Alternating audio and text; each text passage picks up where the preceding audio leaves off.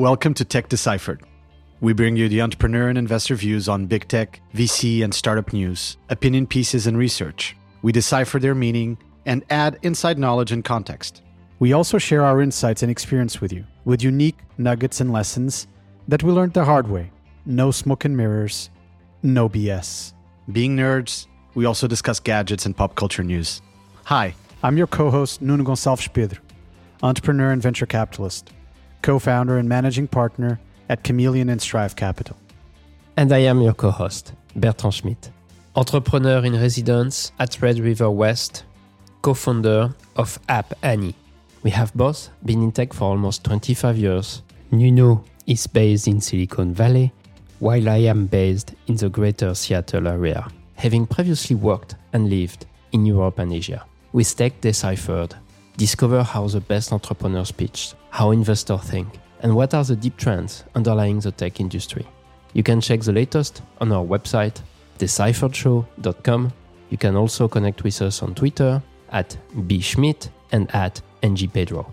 If you enjoyed the show, do us a favor. Subscribe, give us five stars, and or leave a review on Apple Podcasts app or your favorite app. This will help other people discover Tech Deciphered. Hello, welcome to episode 45 of Tech Deciphered.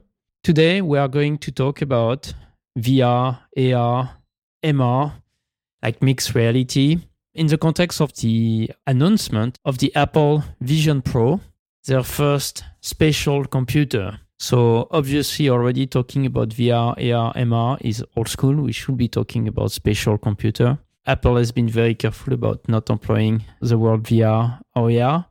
So maybe let's start about what is all of this and how do they work?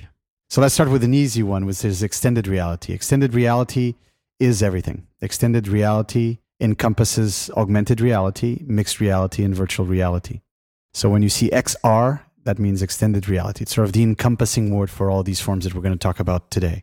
Augmented reality is probably the simplest form. It's a view of the real world with some pieces of digital, but normally the definition for augmented reality is it's a non interactive domain. We'll come back to that when we talked about mixed reality. So it's you basically seeing things that are on a plane, for example, using your mobile phone, your iPhone, an Android device, and looking around you and seeing things that appear that are digital, but they appear in the real world. That would be augmented reality. There's almost no interaction involved, etc., etc. Mixed reality brings in the element of interaction. So you still see the real world, but you also see these digital objects and these virtual objects, and you can interact and make them interact, and you can interact with that world. To be very honest with you guys, I'm still an old school guy. So for me, augmented reality and mixed reality are effectively the same. I think at some point someone decided to do this distinction, maybe because of the devices that are linked to it, and to really separate in particular what was happening in mobile augmented reality, what was happening with mobile phones.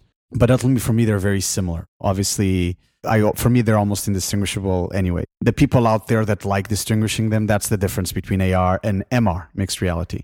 Finally, have, there's virtual reality, which is a fully immersive virtual world experience. The one that normally uses things like in the past look like helmets, things that basically take over most of your head because you want to be fully immersed. It can't be just full, a simple goggle experience. It needs to be a more immersive experience. And that's basically what defines virtual reality or VR. So again, XR, extended reality, AR and MR very similar. The distinguishable pieces, they're both using real world and virtual world elements. What normally makes the distinction between AR and MR is that MR is more interactive, AR is more sort of static type of experiences. And finally, you have virtual reality VR, which is the fully immersive piece.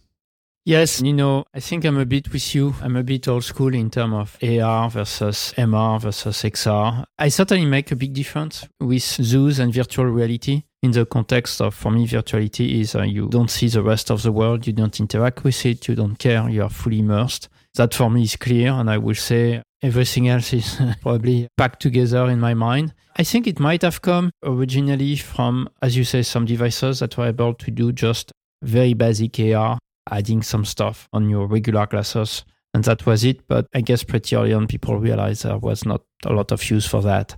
On top of this, a few distinctions we can make between a lot of these devices. Some of them require a PC to work or sometimes a smartphone. And some others are fully independent, wireless typically as well, and basically don't require anything else to work. Obviously, that create typically some issues because a PC can be made very powerful if we want. But if you have to wear this device on your head and it includes CPU, GPU, and the like, it won't have the same ability in terms of graphics. And I guess you can argue that's where Apple's magic to reuse a CPU on the Vision Pro might make a difference. But typically, there is a big difference in terms of computing power in all these independent headset. And that has been well exemplified. And we'll talk more about it with the Quest from Facebook that has cute graphics, but definitely not try to do too advanced graphics. And before we move further into this realm of AR, VR, MR, XR, etc., Maybe just a quick reminder why does it matter? It matters because this is part of the domain of input and output. And the domain of input and output, some people might have heard of it as IO, I slash O. Many will know because of Windows errors, right? I remember there were IO device errors all the time on Windows in the good old days that we would see in those beautiful green screens and before that on DOS and all that stuff. So IO is, as the name indicates, input and output. Output is what you see. So it's like your screen it's a manifestation like it could be your goggles. It's it's something that you see basically that you are observing. So it's it's an output of what's happening. A printer is also output because it prints. There's something coming out of it that then you can actually observe or take a look at or do whatever you want with it. So that's the output side. And then the input side are things like your keyboard like your mouse like a trackpad etc and the reason why AR, VR, mixed reality matter dramatically is that they are leading, or they will eventually lead when they have a lot of adoption, they will lead to a fundamental shift on how input and output is done. Input and output today is done on the move in particular. It's done through your smartphone. The input is done on the screen of your smartphone. It's done through voice. It's done through other mechanisms. And then the output is what shows on your screen and a variety of other things that you can link to that screen. So the limitation today is you have these devices that sometimes look maybe way too big, but the limitation is still on the device. Actually, if you look, for example, at battery consumption on smartphones today, most of that battery consumption is on the screen, on the screen usage. So wouldn't it be wonderful if we didn't have that limitation defined like that? Wouldn't it be wonderful if people like myself and others that basically use glasses, so Bertrand, myself, for example, would fit into that, could do something with our glasses that is not just see through them so that we see better the world, but could we add other things to it? Could the output be more interesting? So the reason why this fundamentally is important is if AR, VR, mixed reality takes off, and before we talk about it taking off in terms of content, it needs to take off in terms of devices. If those devices take off, the world changes. The way we interact changes, as it did when smartphones took off that's why this is interesting. That's why this is super exciting.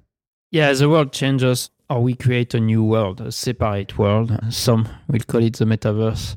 Going back in a way to input output. In terms of devices, we talk about the difference where you have independent device, headset, or you need a PC. There is also the big question of outside in tracking or not.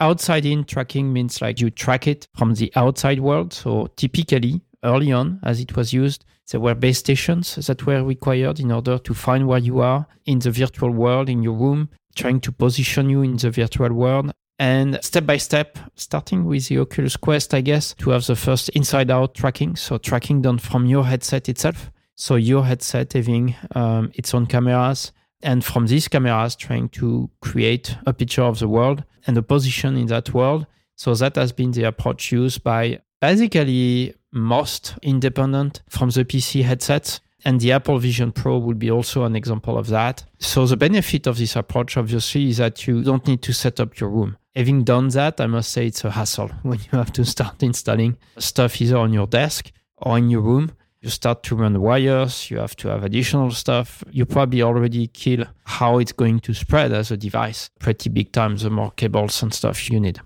Yes, and at the end of the day, all of this is only purposeful as any device in the world if there's content. We'll talk about it later today, but it's only cool if there's something fantastic that you can do with it. But irrespective of it's a new world that's being created, a new reality that's being created or not, this could fundamentally shift everything that we do. We could, at some point, maybe a decade out, maybe two decades out, I'm not really sure, all be using devices that look a lot more like what we see today, that we used to see in science fiction, unless these sort of mobile devices that we have today with this limitation on screen and this limitation on how we do inputs into it, etc.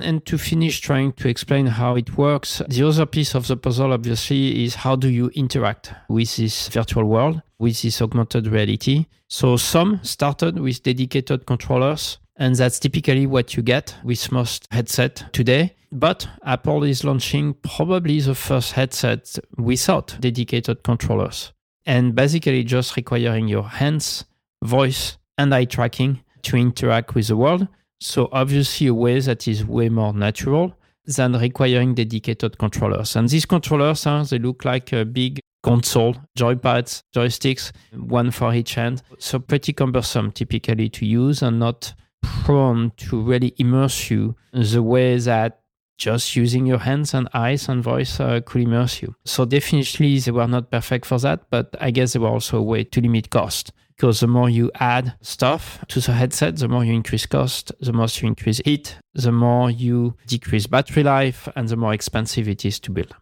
But we've been going at this whole AR, VR, mixed reality thing for for some time now, easily over a decade and a half, much more than that probably. So what's been happening? One, there's been obviously a lot of investment, particularly in devices. We'll we'll come back to some miserable failures, but probably people will remember the one of the biggest successes, which was Oculus and its acquisition by Facebook, which was for around $2 billion in 2014.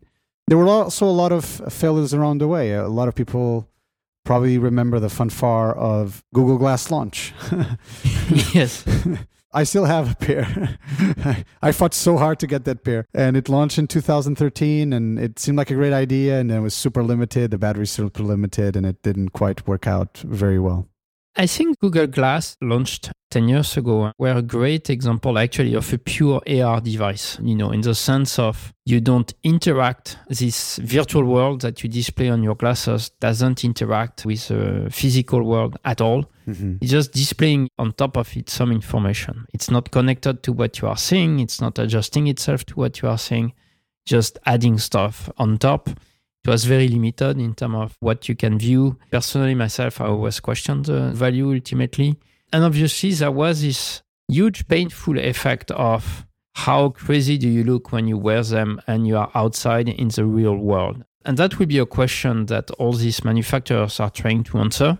And I would say that it's probably one of the very few ones that try to be advertising itself as something you could use in the outside world. Not at home, not in a plane, but really just out there, walking in the street, going to a restaurant. And if we remember, that created actually some significant backlash in public place where people realize that if you wear these Google glasses, maybe you are constantly recording people. You have even no idea that you are being recorded. So that created a lot of questions about how do we want to live as people. You could argue today with smartphones in every pocket, everyone can be recording all the time, but typically at least you see that someone is especially using their phone to record you, to record around you, and you can take action or not. It's not an assumption you are always on recording and you don't even know if people are recording. Infamously, some people will say Google Glass were killed by uh, Robert Scoble taking a shower with them.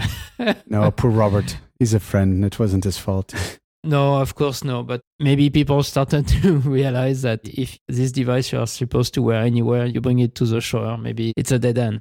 Yeah, there's been some companies that have failed miserably in their own right. We'll get to the big ones in just a bit, but like I remember ODG. Many people probably don't remember ODG. What is ODG? It's Osterhout Development Group. It's a company that did their own devices.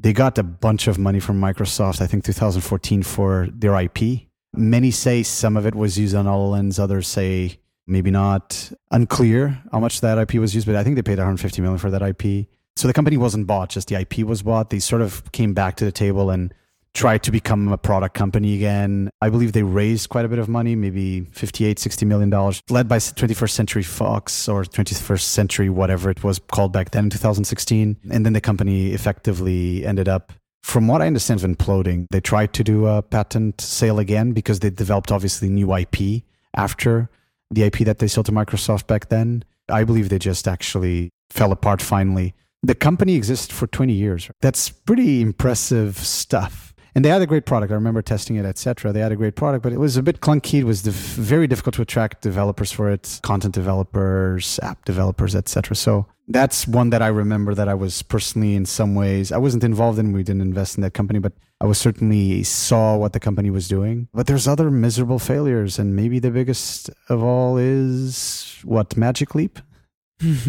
I must I've always been suspicious about this business since I've heard about them. It looks sketchy from the get go, at least from my perspective. I didn't look at the deal itself, but from far it just looks sketchy in terms of science, in terms of promise, in terms of potential breakthrough, all from people who, at least some of them, didn't look so inspiring and to focus on the marketing side. Some people try to copy Apple for the marketing, for instance, but don't realize that they need to also do the same level of R&D in software, in hardware. So Magic Leap actually raised 3.5 billion for a consumer device. They might still exist today, but in a much more limited scope, more B2B focused. And I think, and we will talk later about it, there is always this question of do you do a glass first type of device? So real glass that lets you see the world through it, but then something is added on top of it by external mean? Or do you do a camera slash virtual world first? And I think it's a very big difference in philosophy. And both HoloLens and Magic Leap and Google Glass went through the glass first type of approach, trying to project additional stuff. Rumors say that Facebook also believe in that approach, even if they have not launched such devices ultimately this approach have been failing because we technology is not ready. And we'll talk more about the apple vision pro but for me that's really what's interesting with apple approach is that they kind of acknowledge that if you want to go anything beyond vr ar mr xr you cannot use simply glasses. You need to go with cameras and you need to project everything on your virtual screen. Ultimately magic leap failed. I'm not sure how real was their tech but for sure is that they didn't manage to make it a consumer device. And there is probably, to be frank, little hope to do a brand new consumer device where the tech is totally unproven and where you need new type of apps and where you need new SDKs and new stuff from an upstart. I think there are ways, and we'll talk more about some players like Bigscreen Beyond or Varjo that have a, a much smarter approach, not trying to trailblaze in terms of technology, but do what's the best possible with the current tech. There's still dramatic investment in the space. Google's been a little bit off the news on this, but obviously Facebook has injected a tremendous amount of capital. I mean, Facebook, we are talking about 10 billion a year for their Reality Labs uh, division. These are insane numbers. And when you see the output, I would say it's great huh, that Facebook, in a way, has, built, has kept the space alive long enough to pass the torch to Apple. What are they spending the 10 billion on, really?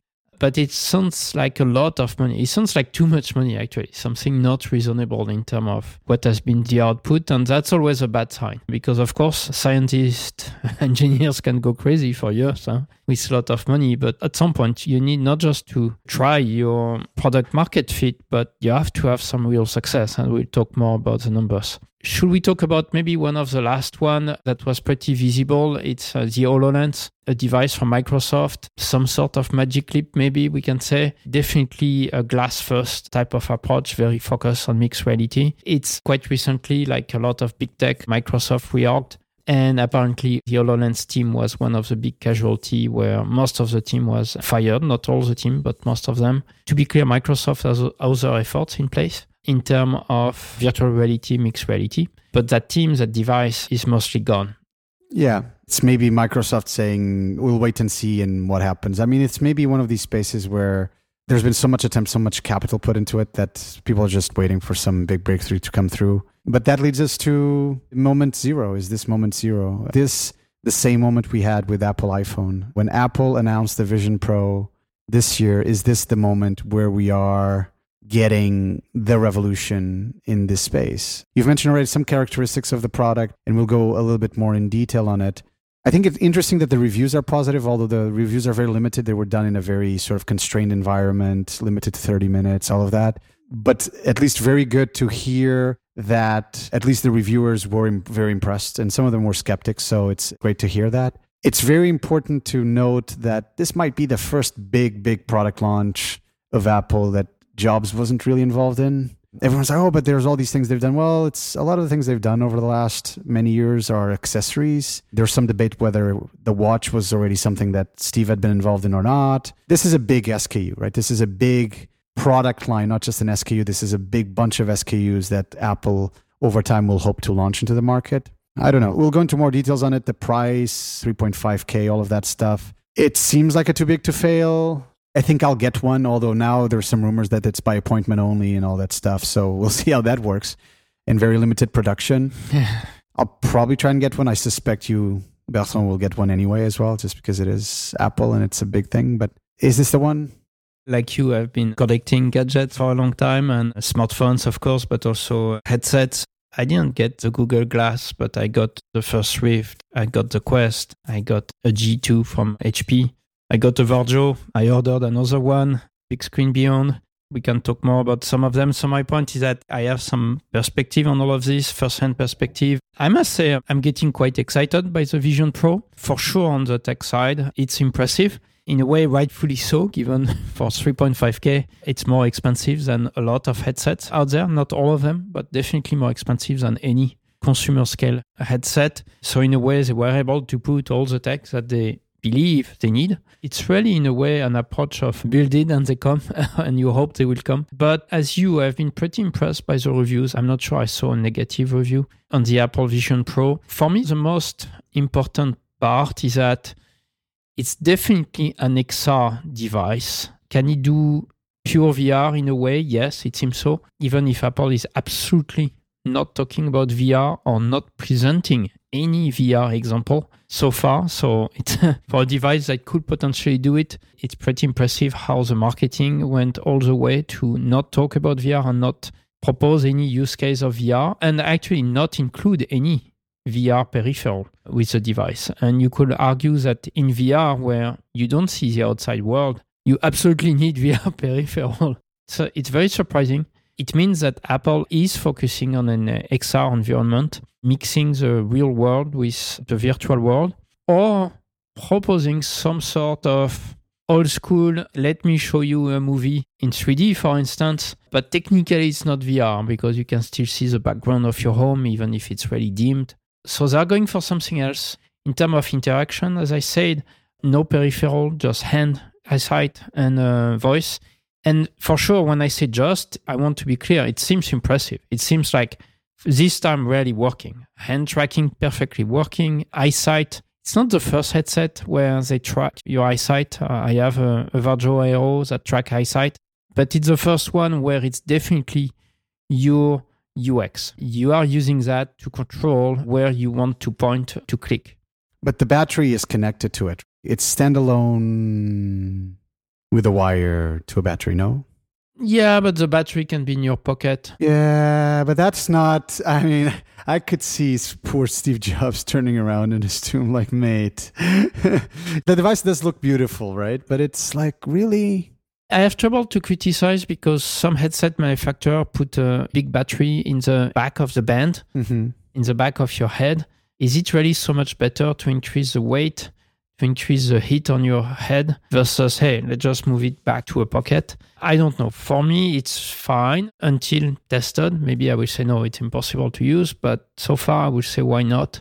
For me, it's independent. I was surprised. I was preparing myself for something that requires an iPhone, for instance. But no, it's totally separate device. And actually, the big stuff is that Apple is really positioning it as something else like a spatial computer. So for me, that was very interesting. Obviously, it's marketing, but at the end of the day, it might go deeper than that. It might be that, yeah, this is a different type of computer. It's different from everything else. And as a result, it requires its own compute. We cannot do it by relying on something else. I guess hopefully at some point you don't need the battery in your pocket. You know, I can imagine people providing additional headband to put the battery on your head if you want. The battery is detachable, so I can imagine smaller batteries, bigger batteries coming up, and batteries you can put at different location.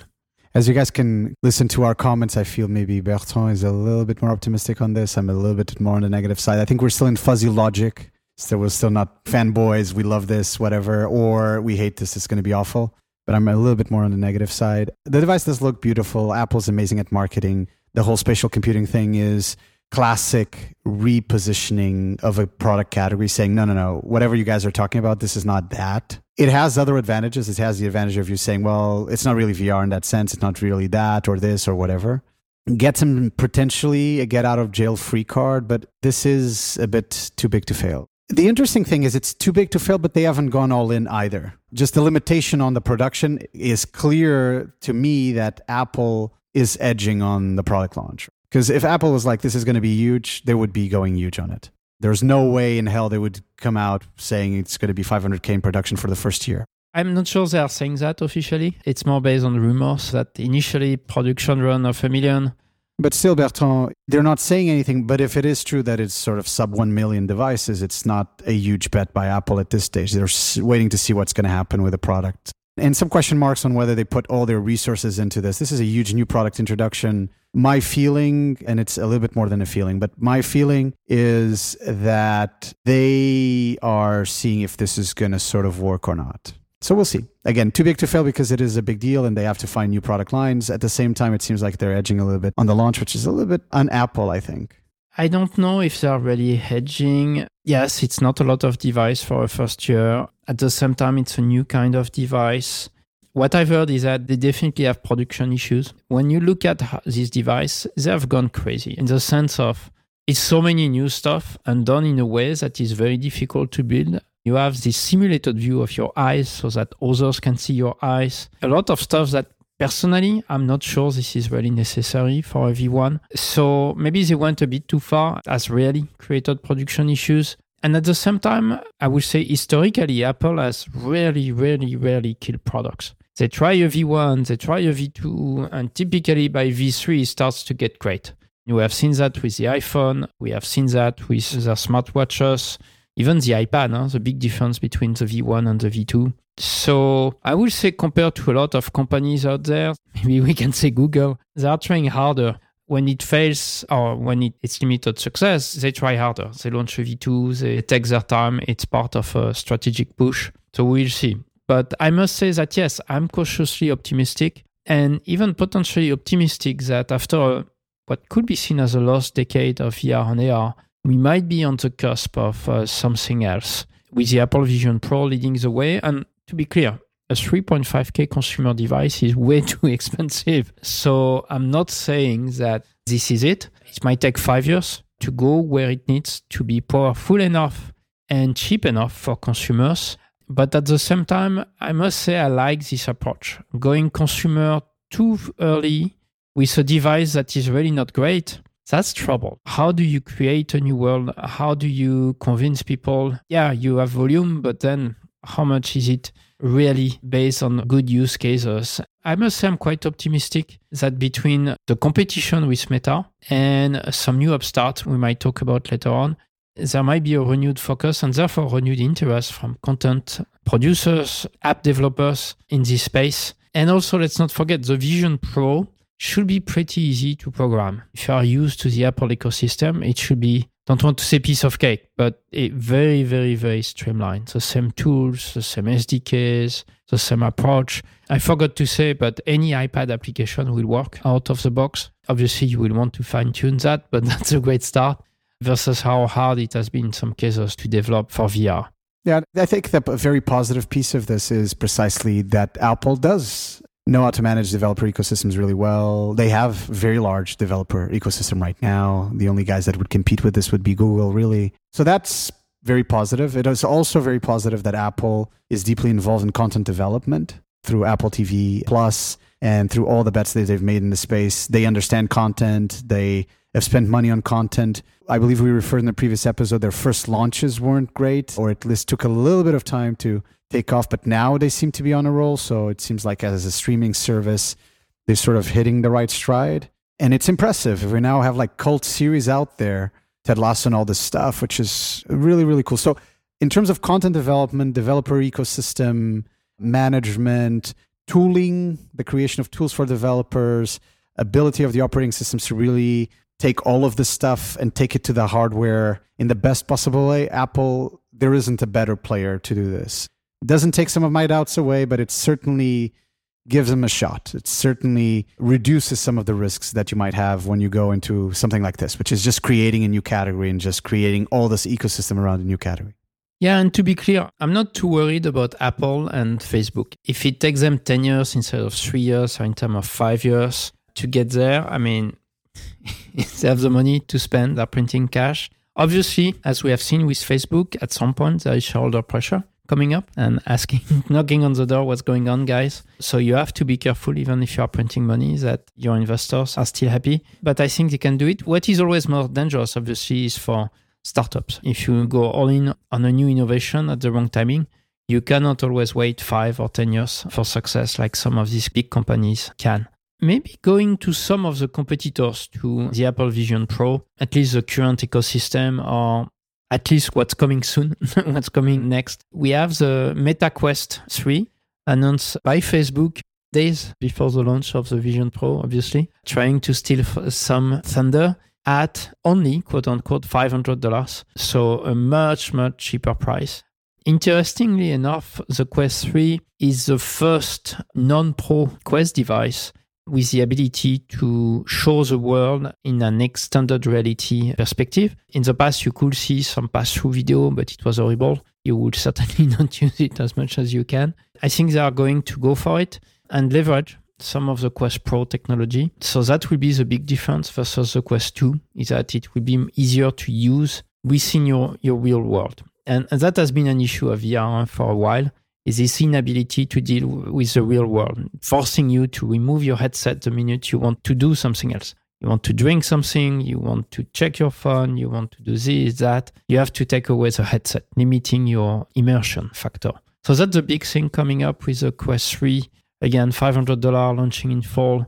Meta has launched the Quest Pro early this year or late last year. Interestingly enough, it looks like it's doing pretty bad. Launch at $1,500, price reduced to $1,000 in three months. Doesn't happen often. And now there are rumors that production is stopping. Personally, I've been very surprised by the Quest Pro. Very focused on extended reality, but not great at that not really focused on VR, where today practically is the money, and at the same time not going far enough, like Apple is doing, to really give a shot at providing a very singular mixed reality experience. I have the Meta Quest 2. I use it a little bit more, but I have a bunch of devices in my closet that I've used maybe once, twice, and then never again. The Quest I use once in a while. I'm not super impressed by it. It's a great sort of, as you said, entry device, the Quest 2. I don't know. We'll see. I think there's a lot of devices, but ecosystem building for them matters. As you mentioned before, Facebook and Apple are probably the best positioned players to really take it to the next level. And of the two, Apple is probably the best. So we'll see. To this point, huh, to share some numbers, apparently, based on internal talks at Facebook, there has been 20 million Quest headsets sold and that would include uh, by early 2023 that will include the quest 1 2 and pro. The vast majority is coming from the quest 2 so that's the type of numbers we are talking about. 500k for a vision pro 20 million for a quest 2 mostly in terms of success if we compare to other devices it's still very small and the other piece of the puzzle as you talk about device in a closet the big issue is people don't use their headset or at least maybe the first cohort were using more the headset, but the latest cohorts were not really using the headset. So you buy it, you test it, you have a fun uh, a bit about it, and then you stop using it. Maybe super quickly to finish with some other headsets, and we can talk about the bigger picture. Varjo, a company from the Nordics, has been quite successful, I would say, selling B2B headsets. So they're probably the market leader in terms of devices used for professionals. And typically, their headsets were typical of price points for professional at 6K or plus. Interestingly enough, their headset would typically include most of the stuff we see coming from Apple eye tracking, hand tracking, mixed reality, very high quality screens providing very good resolution. One thing we forgot to say is that what's typical of the Meta Quest devices, Pro or not, is their very low resolution. When you are used to computer screen high resolution, phones high resolution, going to hyperpixelated screens on, on your eyes is very, very odd. And I think that's part of the reason it has been an issue. People are not so much enjoying. So Varjo has been very successful on the enterprise side Uh, but very successful is, of course, not so much success in terms of volume when you are dealing with B2B. And they launch a prosumer type of device, the Varjo Aero at 2K, that has attracted a pretty big fan base if you are into flight simulation or racing simulation. It's probably the headset of choice today if you want to do that in VR, simply because it provides a much higher resolution than the MetaQuest devices. So, in terms of immersion, it's simply night and day. Another player just launching big screen beyond. It's lightest by very, very, very far VR device. We are talking about, I believe, 127 grams. So very, very light. We didn't talk about Apple device, but it looks like we're talking about one pound, 500 grams. So it will be way lighter uh, than the Apple device. I certainly believe comfort is a big issue. And part of the comfort question is how heavy is your headset? Having something so heavy on your head limits how long you are probably going to spend time. And yes, you can create great headband and stuff and try to distribute the weight properly. But at some point, your neck is going to suffer, your shoulders, your head. So I think that's a very interesting device. It's also custom made to your face, which Apple is not doing, by the way. So for me, that's a device to follow because it can be really transformational and it can point to where is the future going in terms of VR. And maybe one type of device we didn't talk much, best exemplified by the XREAL Air or the Rokid Max. These are like kind of portable movie theaters. So these devices are presenting themselves as AR device, but at the end of the day, it's devices you just use to watch movies or play games and play games from your Nintendo Switch, from a handheld device or from a PC, but providing you a very big screen. So if you are traveling, if you're in a plane, if you're in a hotel room, that might be a great portable replacement for a movie theater at cheap price. So we're talking about three to five hundred bucks. Well, the king is going to be content, and the king is going to be software, and the king is going to be applications for these things. So maybe switching to that, and maybe actually starting with the big apps and the big content pieces everyone says when there's a big shift in sort of content platforms that the X-rated guys, the triple X people sort of lead the way. Probably that was true early on that there was a lot of innovation driven into this by that market, probably less true now. We have a lot of things that dominate the charts today on the Oculus Quest 2s of the world, etc., are around gaming, around meditation, around wellness, around fitness. So things that are probably looking relatively obvious. But at the same time, we haven't had really a title that has sort of taken over the world. And probably the reason for that is that there isn't a device that has taken over the world. Even the Quest 2 seems to have done quite well, but they are still small by comparison to what mass market looks like. So, what do we see ahead of us in terms of what will come? For me, gaming needs to lead the way for sure. I think just content consumption, unless there's some formats that we're missing right now, will be there and it will be important, but gaming is going to be the way to go. If we have games that really take it to the next level in terms of these experiences, then we might have some one, two, three, four leading titles, like really large titles that lead the way. What's your view? That's always a great question. I certainly believe it will be way more gaming than uh, X-rated content, that's for sure. For gaming, interestingly enough, probably the most sold title in VR has been a game called Beat Saber, and it's a pretty fun game. But what's interesting for me is that it's a totally different game than you would get on mobile and PC or anything. I mean, you couldn't really play that game in this environment. And like happened in mobile, for instance, what are the most successful games in mobile? Typically, these are mobile native games, not like PC imitation type of games. Yes, at some point you can reuse a brand, you can adjust a brand, you can do stuff, but in terms of major success, it's typically stuff created natively for mobile and taking advantage of mobile. So it's a touch screen, it doesn't require a controller, it's a multiplayer, for instance, that sort of stuff. Here, Beat Saber, you use your VR controllers as virtual sabers and Actually, it feels good because the controller is something relatively big that you hold in your hand. Typically, it could be a saber. It is well done from that perspective.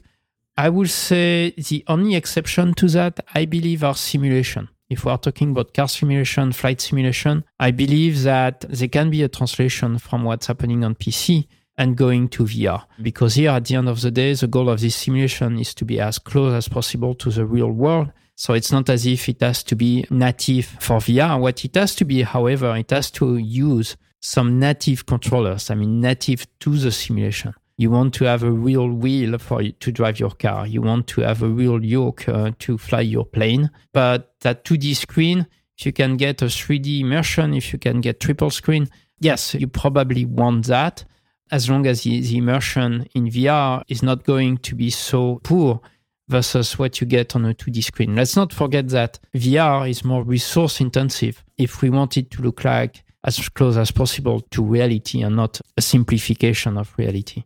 That's definitely one expectation I have, and the main market that we have seen so far for VR. It has been gaming, and that has been one issue for XR. Is that basically there was no no use case for XR except if you are a high-end designer, you need to design your car or some complex engine, and it makes sense to try to visualize it in AR. And even here, question mark: Do you need AR or is VR enough? But here, what's interesting with Apple approach, and you know, is that it looks like they're absolutely not going for gaming. I mean, out of that one hour or 40 minutes presentation, there was like maybe three, four seconds to gaming. And even that gaming was not a, a native experience at all. It was just, hey, this iPad game is working inside our headset. okay. and using a regular, not a VR gaming controller. So that was very odd. So for me, that's very interesting. That will bring some diversity to the use cases that we experience today. And that's very exciting. I want to, to highlight a few type of use cases I believe could be interesting, at least if you have headset at the level of the Vision Pro. So first, that could be obvious, but it's uh, watching 3D movies. Uh, do you do you remember your 3D TVs? yeah, it never scaled. Yeah. It appeared out of nowhere, and in six months, everyone is talking about 3D TVs. And two years after, everyone forgot about 3D TVs. I've rarely seen a mass consumer market phenomenon going up and down like this. You could argue this might be the right device to experience 3D movies. So for me, that's interesting. Obviously, as usual, we see first the typical 3D movies that are already done today. But maybe going forward, there might be way more interesting 3D movies done more natively for the medium, so not shot uh, for 2D.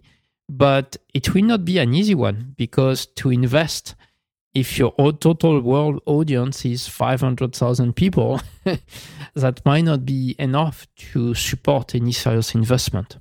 Another interesting one is sports. I kept hearing that some demo that Apple did of sporting event where they record the event live or not, but they are putting a bunch of cameras at one spot and you can basically experience virtually this spot as if you were there was really amazing. There were examples of doing that during some basketball event, NBA event, and people were like, this is amazing. This is like having the best seat and experience it as if I was really in real life. So that is interesting. Uh, I'm not myself much of a sports guy, so I'm not sure what to think about it, but it felt interesting. Another use case I found interesting was doing meetings. And as you know, the big issue with VR is that typically you don't see yourself. So Quest with the Quest Pro came up with some ways to check the state of your face and to try to represent that on your cartoon-like avatar.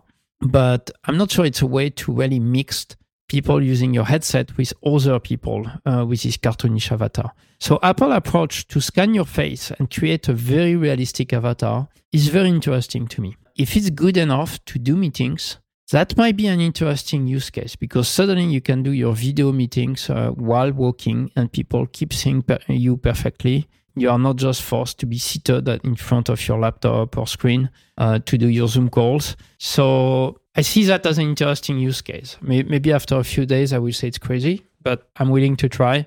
Apple presented some stuff like working with your Mac on, on your Vision Pro. I have trouble to believe anyone will want to do that, to be frank, but who knows? Maybe when you travel. And obviously, they present a lot of use cases around doing mixed reality stuff. You see some stuff inside your living room and you play with it, or you do some stuff with it. You can imagine having a chessboard on your living room table that is virtual that's probably the spot where I have most trouble to see anything. It looks cute, it looks interesting in principle. I'm sure there will be some great chess programs you can use, but seriously, that's the part where I'm not really sure. I think all the aspects that you mentioned will be potential killer contents or killer apps. The fully immersive opportunity is very compelling. There's other input and output elements out there that are still being developed. We won't talk about them today, like holograms and holographic technologies and all those things. I feel this paradigm has the highest likelihood of winning if we're thinking about the next 20 to 30 years. This paradigm of glasses, goggles, head devices is likely going to win for the next 20 to 30 years rather than holograms. But at the same time, what's going to be the killer app, killer content? Who knows? We've seen some pretty cool stuff already developed. I mean, there have been award winning movies, short movies using a lot of these technologies. My hypothesis continues being that there's going to be sort of a significant game that will take off, and then there will be other things. There will be content that will come on. And at some point, there will be diversity, which is effectively what happened with the App Store launch. If we go back in history, with the App Store launch in 2008, one year after the iPhone launch, we started having diversity of things that people can use. Multiple apps, multiple things that serve different purposes, utility, maybe that's what's going to happen with this. And maybe the key thing is that there will be so much content and so many apps out there that the proliferation of the devices will be immediate. Maybe it's the other way around. The proliferation of devices will happen sooner. Honestly, at 3.5K pop, uh, I don't think that will happen with the Vision Pro. It might happen at 600, 700 bucks in a follow up device. So it's not out of the realm of possibility that within sort of a cycle of two to three years, we might have a device that finally takes off. And that's exciting. And for me, what's interesting is that Apple might have been with Varjo, the first player to start with a pro version of their headset. So definitely they put some thoughts into it. Huh? If you remember the first iPhone, it was not pro. The first iPad, it was not pro. Actually, the pro models came later. So here we are starting with a pro model.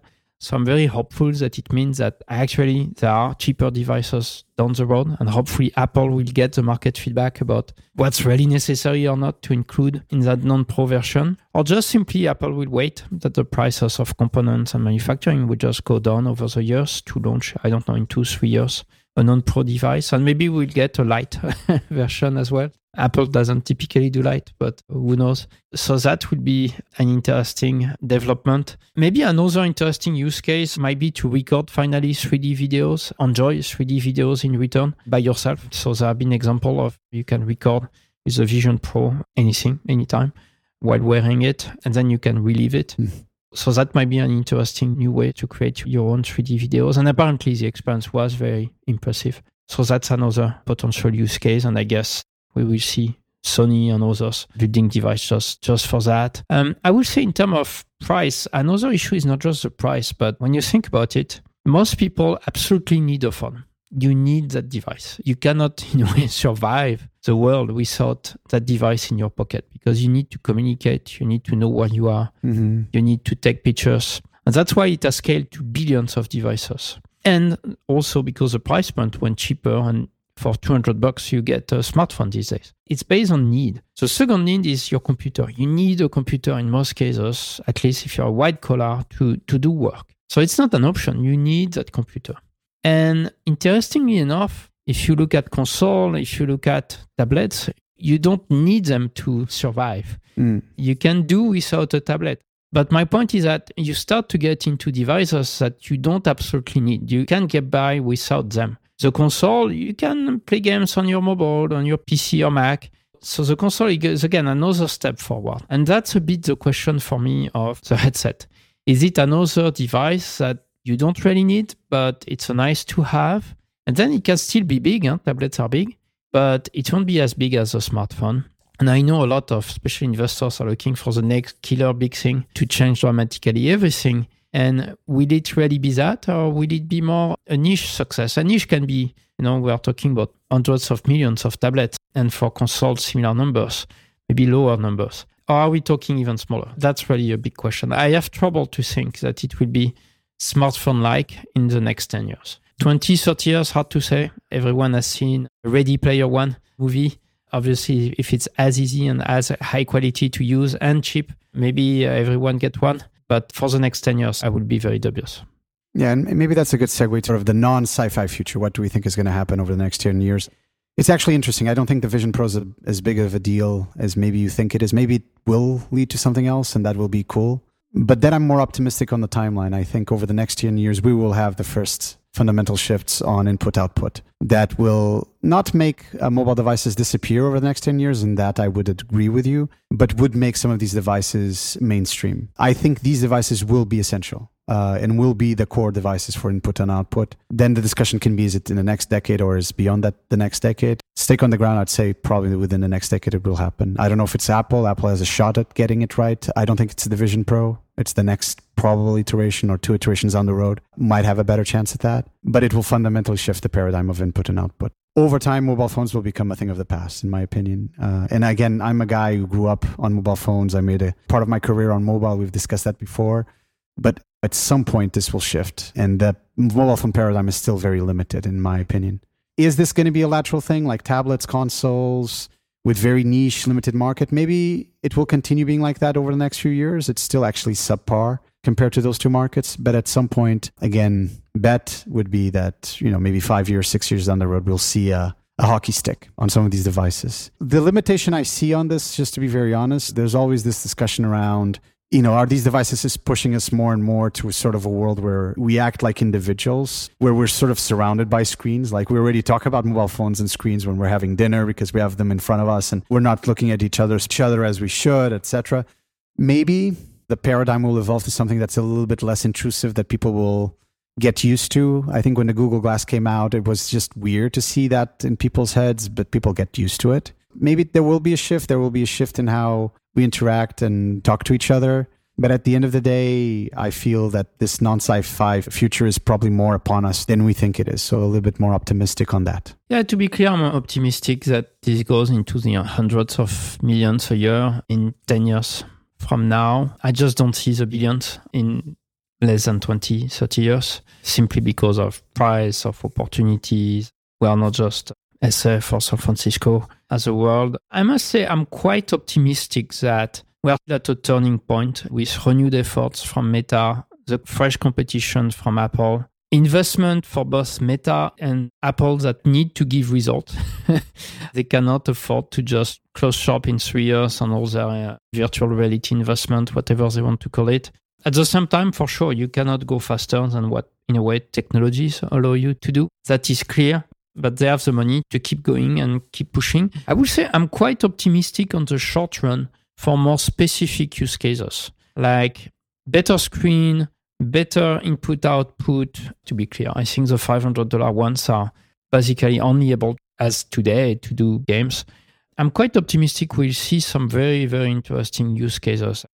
And even more interesting than that, just stacking up a little bit on what you're saying, we didn't even talk about B2B. We've been talking really mostly about consumer. Exactly. And so just B2B by itself, we've seen some of the stuff already being used in a very niche way for specific applications, industrial applications, manufacturing applications, sort of taking away curbs of learning from some specialized workers. At the end of the day, we could do like a full couple of episodes just on B2B AR, VR and use cases there. That alone could drive markets. Uh, that alone could drive markets.